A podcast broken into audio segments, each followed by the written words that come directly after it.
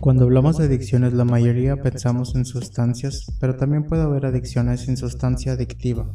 Cualquier comportamiento puede convertirse en una adicción y los procesos son muy similares. Al igual que en la drogodependencia, el placer de ejecutar una conducta también puede generar tolerancia.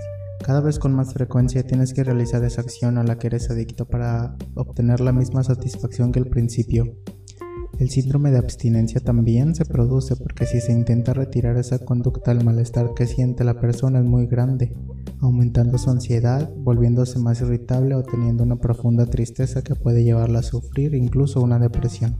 Y también tienen terribles consecuencias, te alejan de tu proyecto de vida, pierdes tus relaciones familiares, te terminan aislando, te ponen en riesgo o incluso te pueden llevar a la ruina.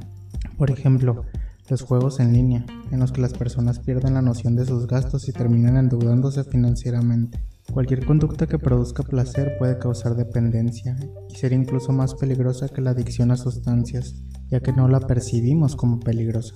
Hay tantas cosas de las que se pueden mencionar que creo que la mayoría de ustedes pueden correr el riesgo de caer y puede ser las relaciones con las adicciones digitales porque aunque gran parte de nuestro tiempo la pasamos usando estos medios, pocos de nosotros nos preocupamos de las actividades que hacemos en línea y no sabemos que pueden volverse adictivas.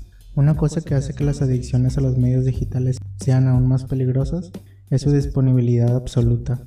Esto hace que, por ejemplo, el jugador pierda la noción de que el dinero que está apostando es real, pudiendo arruinarlo antes. O que el adicto a lo que ahora llamamos camming antes consumidor de prostitución, pierde la noción del tiempo que está en línea, mientras se emociona viendo a alguien a través de su cámara y peor aún, gastando grandes cantidades de dinero. Estas son algunas de las adicciones digitales en las que muchos de nosotros podríamos caer.